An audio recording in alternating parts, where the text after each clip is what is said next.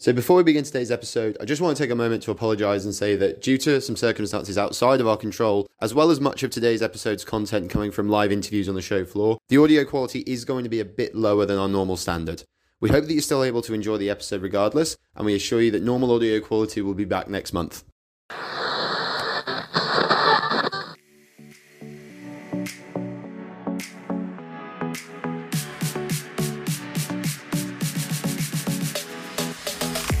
Hi, everyone, and welcome back to a very special episode of the Schools and Academy Show podcast. We've just got back from the podcast namesake, the Schools and Academy Show London. It was another fantastic show, even if we do say so ourselves. And just like the Birmingham show last year, we're here to give you a breakdown of some of the best bits from the show floor. Today will be a break from our typical format. Instead, we'll bring you some of the highlights from the show floor and the headlines that came about as a result. If you're a fan of our guests, don't worry. You just won't be stuck listening to me and Sam. We'll be bringing you some of the insight from a fantastic array of speakers from across the agenda. So let's not keep you waiting any longer.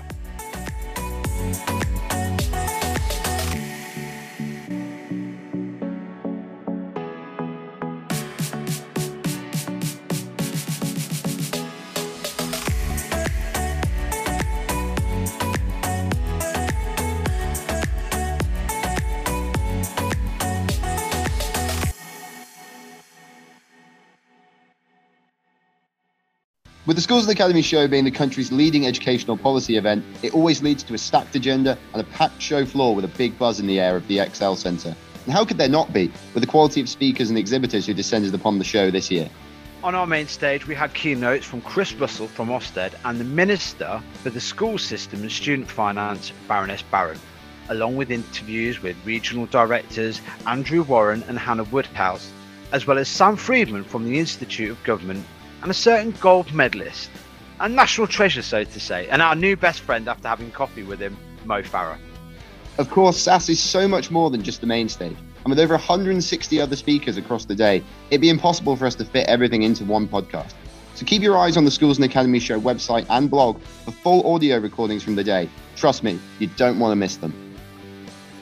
There's everything you could imagine on the show floor, from previous podcast guest Sir Andrew Carter leading discussions on the changing nature of schools, showcases displaying well-being solutions and innovative practice, to Matt Hancock talking about the importance of dyslexia screening with Nicola Reeve from the Team Education Trust. The show kicked off with a bang with an opening keynote address from Baroness Barran, and it was standing room only in the main stage as people flooded in to hear her speak on the recently published Quality Trust Descriptors for the first time publicly, among other things. Her speech was reported in both Schools Week and the TES. The two publications took two different angles on the story. The TES focused on her quote, There are no plans to introduce Ofsted inspections of multi academy trusts because many MATs are so young and not fully mature. As it stands, the central functions of MATs are not inspected, and Baroness Barran stated that this would cause what she called a huge burden should MAT level Ofsted inspections be introduced. During the Q&A she took at the end of the session, when asked about MAT level inspections, the Baroness stated that the department had been thinking about two things. One focus was about the maturity of the sector, with the Baroness saying, We felt we needed to put in more support and more capacity building because so many of the trusts are so young and not yet fully mature. So we were not sure if it was really a helpful thing to do at this point. Schools Week took a different angle on the story, focusing on the statements the Baroness made around trusts needing, quote, more support and capacity building over Ofsted inspections. This was summed up by the Baroness's quote, We weren't sure it was really a helpful thing to do at this point. Baroness Barran also spoke on the matter of school conversions and for the need of this to be transparent as possible. The government recently published their descriptors of quality trusts, and this will be used to inform commissioning decisions. We'll include a link to those in the description. Looking further ahead, Baroness Barran also went on to inform the delegates of further changes around school capital and the responsibilities of those bodies around that. But that's enough blathering on from us. Let's have a listen about the session from the lady herself. Here's what Baroness Barran had to say to me about her speech when I caught up with her straight afterwards. Before we jump into it, we'd just like to say again a massive thank you to the Baroness and her team for both giving up her time to come and speak at the Schools and Academies show and to chat with us personally. Let's hear what she had to say. And we're off to the races here at the Schools of the Academy show. I'm currently joined by the fantastic Baroness Barran, who kicked us off today with her opening keynote. Baroness, thank you so much for joining me immediately after your speech. Would you like to give the listeners at home just a little snippet of what you spoke on today and let them know what they missed out on by staying at home? Sure. So um, it's been a real pleasure uh, to be here. Um, I started my remarks just by acknowledging what an incredibly tough environment it is uh, for schools at the moment with inflation at levels we didn't expect, with industrial action, with real challenges on recruitment, and obviously, incredibly importantly, on attendance. I did pause for a moment to celebrate yesterday's news that we'd reached fourth in the uh, International Reading uh, League table, the PIRLS survey, which is absolutely fantastic, the highest country um, in the West. So, huge thanks to all primary school teachers in particular. Beyond that, my focus really was to explain where we're concentrating in the department, which is on quality, uh, on support for school trusts and schools and their leaders, and just on the urgency of making sure that we get things uh, right for children as quickly as possible because they only have one education. Next up was one of our other keynotes from the day, coming from Chris Russell, the National Director of Education at Ofsted. Ofsted have been in the press time and time again over the past few months, and they're a well known name across the sector. And our regular leaders will know that we have been keeping up to date on the pressure surrounding the inspectorate. So it'll be no surprise to you that the main stage was filled to the walls to hear what he had to say. One of the key messages to come from the speech was that contrary to rumours circulating online, part time inspectors are not quitting the watchdog, despite widespread calls for them to do so. Chris wanted delegates to know that the organisation are not tin eared, in his own words, regarding the recent press and pressure, and the inspectorate are not just ignoring all the coverage they have been receiving. Schools Week also had a write up about this session and drew attention to the comments Chris made around work undertaken so the schools will have a clearer picture of what inspection will look like as we move towards 2025. And when these happen, we will of course keep you up to date on any developments. Chris also spoke about how the pandemic had created an uncertainty around inspection timings. The TES picked up on this, stating, with outstanding rated schools on tenterhooks with no idea about when they will be visited next. During his Q&A, Chris was asked if Ofsted would follow the model of the C of E SIAMS inspection by publishing the year in which schools were to be inspected. He questioned if this would, quote, reduce inspection stress or was it going to heighten it? But that's just a small taste of what was covered during the day. During the show, I managed to find some time to grab some words with our expert speakers. First up, we'll speak with Daniel Sobel, the founder of Inclusion Network, and Ben Gudgeon, headmaster of the Yehudi Menuhin School. And good morning from the Schools and Academies show, London. I am very fortunate enough to be joined by Daniel Sobel, Hello. founder of Inclusion Network. Daniel, can you tell us about yourself and what you do do within the sector? Um, I um, what what have I ever done? I, you know, I've, I've, I've, I set up Inclusion Experts. We've worked with uh, about ten thousand schools supporting inclusion different ways in England uh, and the UK mainly. And so I also set up the International Forum of Inclusion Practitioners. We're in 120 countries. Um, we support inclusion. Uh, we're partnered with the EU, UNESCO, and various other things. We've got lots of going. We've got lots going on. And what have you been speaking on today? Um, there was a panel discussion about the role of the SENCo, um, and uh, what happened was the other panelists were saying really positive things about the sector and how things are evolving, um, and I was I basically chose on purpose a uh, controversial position. So I, I, tried to say something controversial for every question. And what was your controversial take then today? Um, us one takeaway of your controversy. I said I wouldn't recommend being a SENCo to anyone. Um, uh, I, I, said no. For example, there's a massive amount of paperwork in the, in, involved in uh, SEN. There's just too much paperwork and it's ridiculous. It's not necessary. Um, that it's a role which is sort of set up for conflict, um, and so there's conflict between uh, the SENCo and parents and uh, leadership in the school and and uh, local authority and so on. So this is sort of a, it's a it's it's an unfair role in many ways. So we I was sort of coming from that position and talking about how things need to evolve to a sort of kinder, more emotionally intelligent space. What what what is the solution to that then? How do we go around that? What's the journey to a kinder, more intelligent space? Um, well, I think that uh, at the heart of it is that SEN has become like a, a problematized um, thing where, whereby we um, labelize children as being what they can't do. It's all about what they can't do, right? We capture what they can't do, and then as a result, what we must do.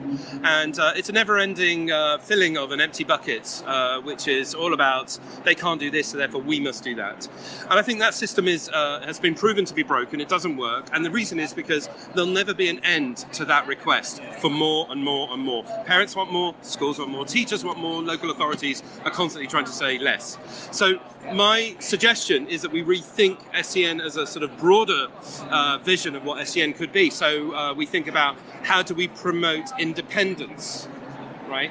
And pro- promoting independence isn't each year reviewing, doing an annual review and asking what more could we do. We ask what less, what less can we now do, and that each year we should be evolving uh, um, our understanding of a child to become more and more independent.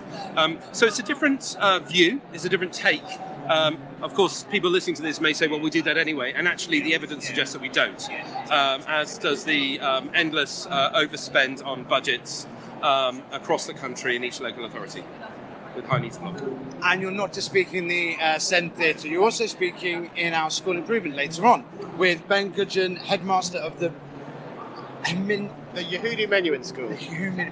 I'll edit that, but thank you ever so much. And Ben, what will you be speaking with Daniel on later? We're going to be speaking about the role of the arts in school improvement um, and fostering healthy school um, atmospheres in general, populations. Excellent. And what you expect? Are you what would you imagine to come out of that session? You got any ideas?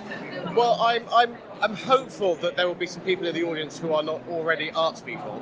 Um, although I suspect that we're unlikely to be inundated with, with maths professionals. But really, what we want to do is to communicate to people who are not in the arts how valuable the arts is, and not just as a support to other more important subjects in, in people's perspectives, but in, in their own right and, and how they are valuable from, from a career perspective as well as an emotional perspective as well as a you know self you know self identity perspective. And I suppose in, in a world where curriculums are increasingly broad and attain, and assessment is or attain, attainment and assessment is so rigorous, the arts gets pushed to the side in some cases, I imagine. I think so, and, and perhaps slightly more worrying than that, the, the, the people who are really pushing for the arts often are doing so because they are considered to be beneficial to other subjects yep. um, instead of in their own right. And that's one of the things I'm hoping to champion that actually arts aren't just there so that you're better at English and maths. Arts are there because it makes you a better person and a, a more fulfilled person. Excellent. Well, thank you both. Thank you ever so much for your time. I've really appreciated it. And uh, I look forward to your session later on. We get speakers from all walks of life for the show, and it's essential that we have all different voices represented. The academic perspectives, of course, always welcome. Dr. Trevor Male, Associate Professor in the UCL Centre for Educational Leadership, was one such speaker and was discussing the changing nature of schools and trusts in our opening panel on the Trust and Trustees Theatre. Here's what he had to say. Hello, and I'm fortunate enough to be joined by Dr. Trevor Male from University College London, who's been speaking in one of our theatres today. Um, Trevor, can you please tell our listeners what you were speaking on and in which theatre? I was in the Trusts and Trustees Theatre, and the topic was Are trusts the way forward for schools following the pandemic? So we were investigating what was and wasn't a good trust, how they were working, what the purpose of them was.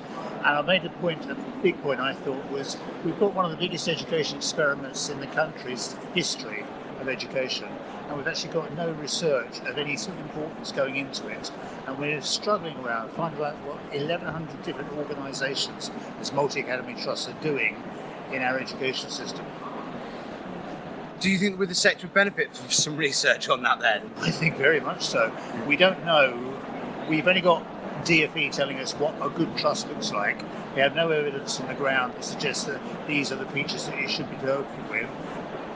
And you know, it's, it's time we actually had some more insight into what people are doing rather than what the DFE would like people to do. I was going to say, do you think the sector needs to take some ownership of this and sort of have a bit of direction, saying this is what we believe is important and what is good, yeah. and, and offer a bit of challenge maybe to the to the DFE? I think so because the, the biggest organisation that's in a position to do that is actually doing some work already, which is the Confederation of School Trusts, and they are doing some interesting stuff.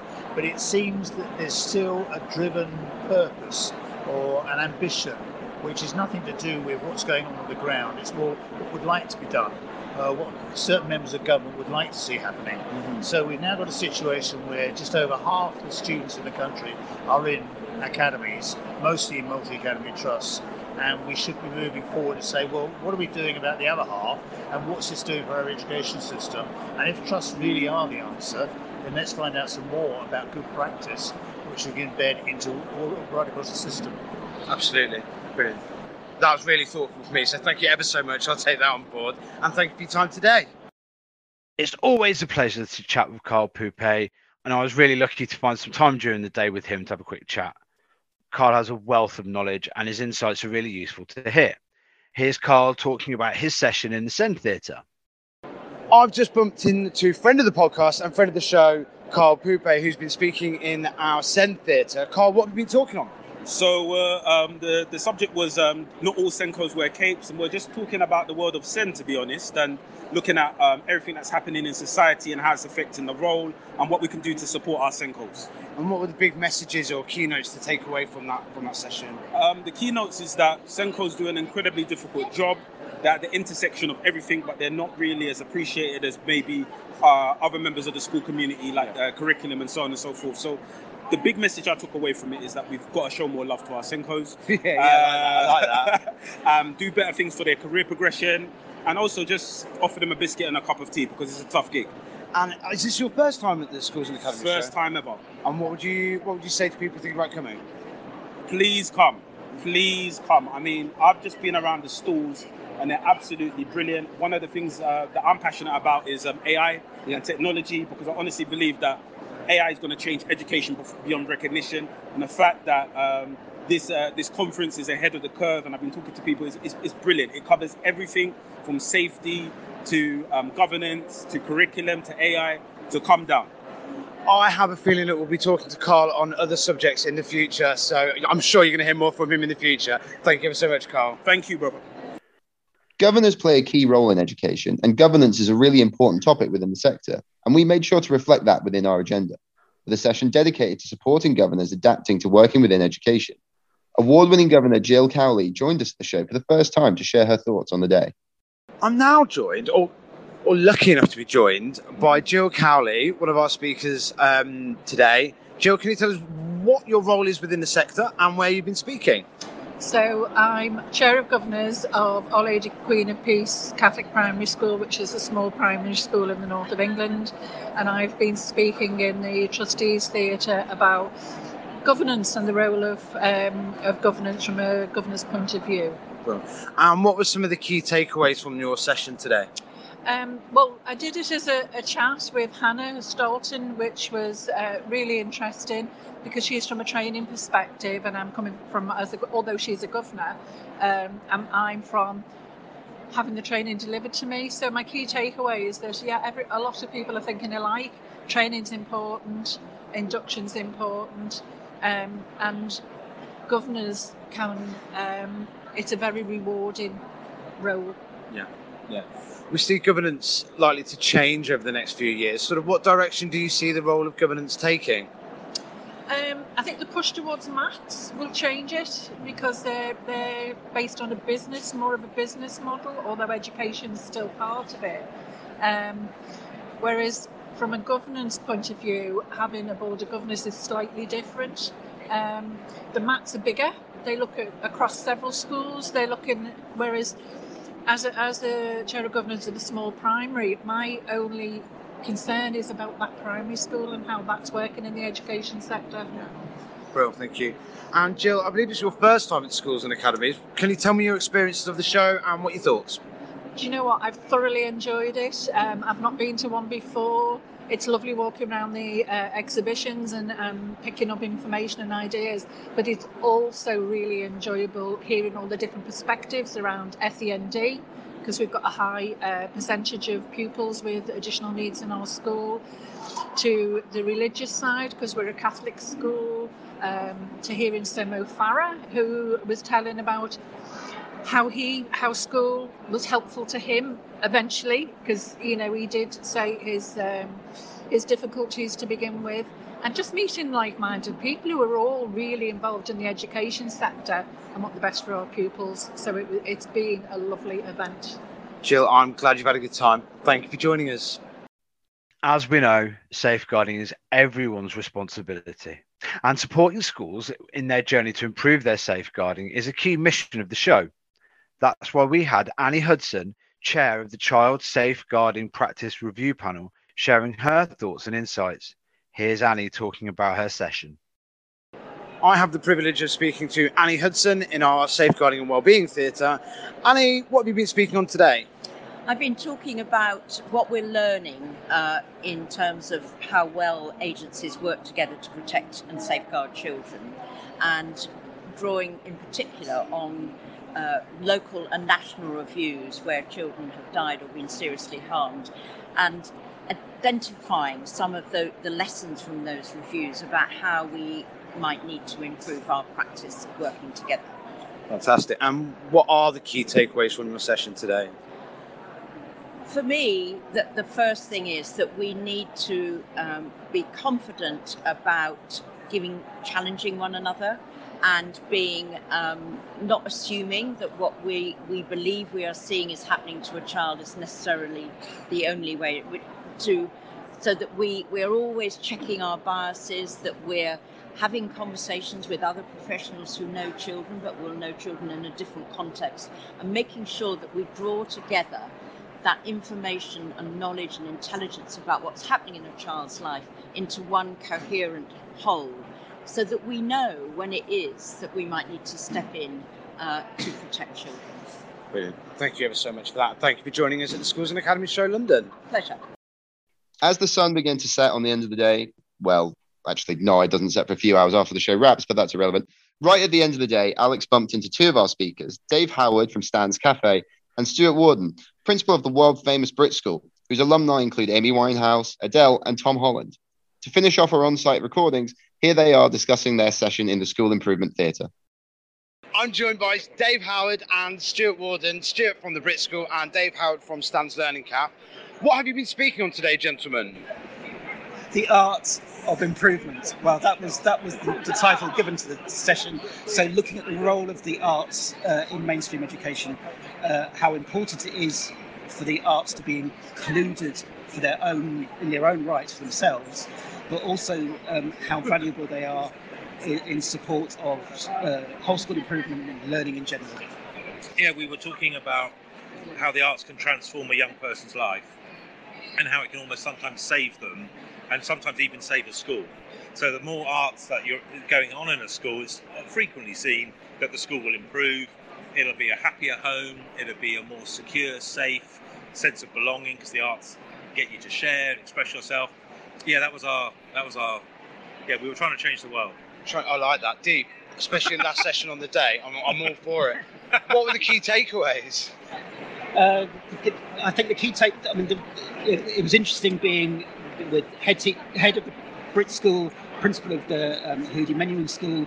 Uh, for those of us out in the wilds, it felt like illustrious company being on that stage.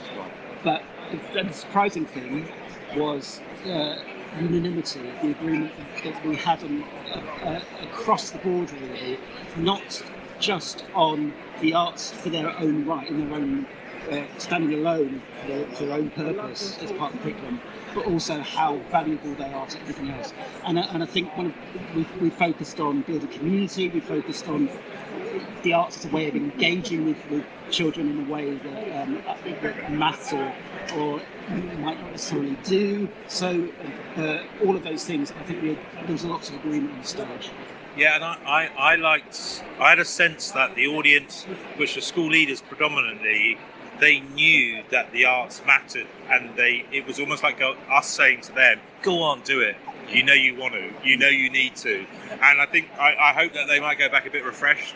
Sometimes we just need that bit of encouragement, that modelling of saying, "You can do this. We'll support yeah, you." Yeah, we had an amazing conversation with a woman that involves a um, an alternative provision centre. An amazing conversation with someone who's trying to set up different ways of primary school teachers teaching music, and that's profound because we know that it will transform those young people's lives. So, yeah, it was a good session. Fantastic. And I've never been here before, or I can't remember being here before. Have you enjoyed it? Yeah, it's been a great day. Nice. Uh, yeah, yeah. Right. I mean, Yeah, great energy. considering I've just shoved my phone in your face on the last thing in the day, I do apologise and they're remarkably coherent answers.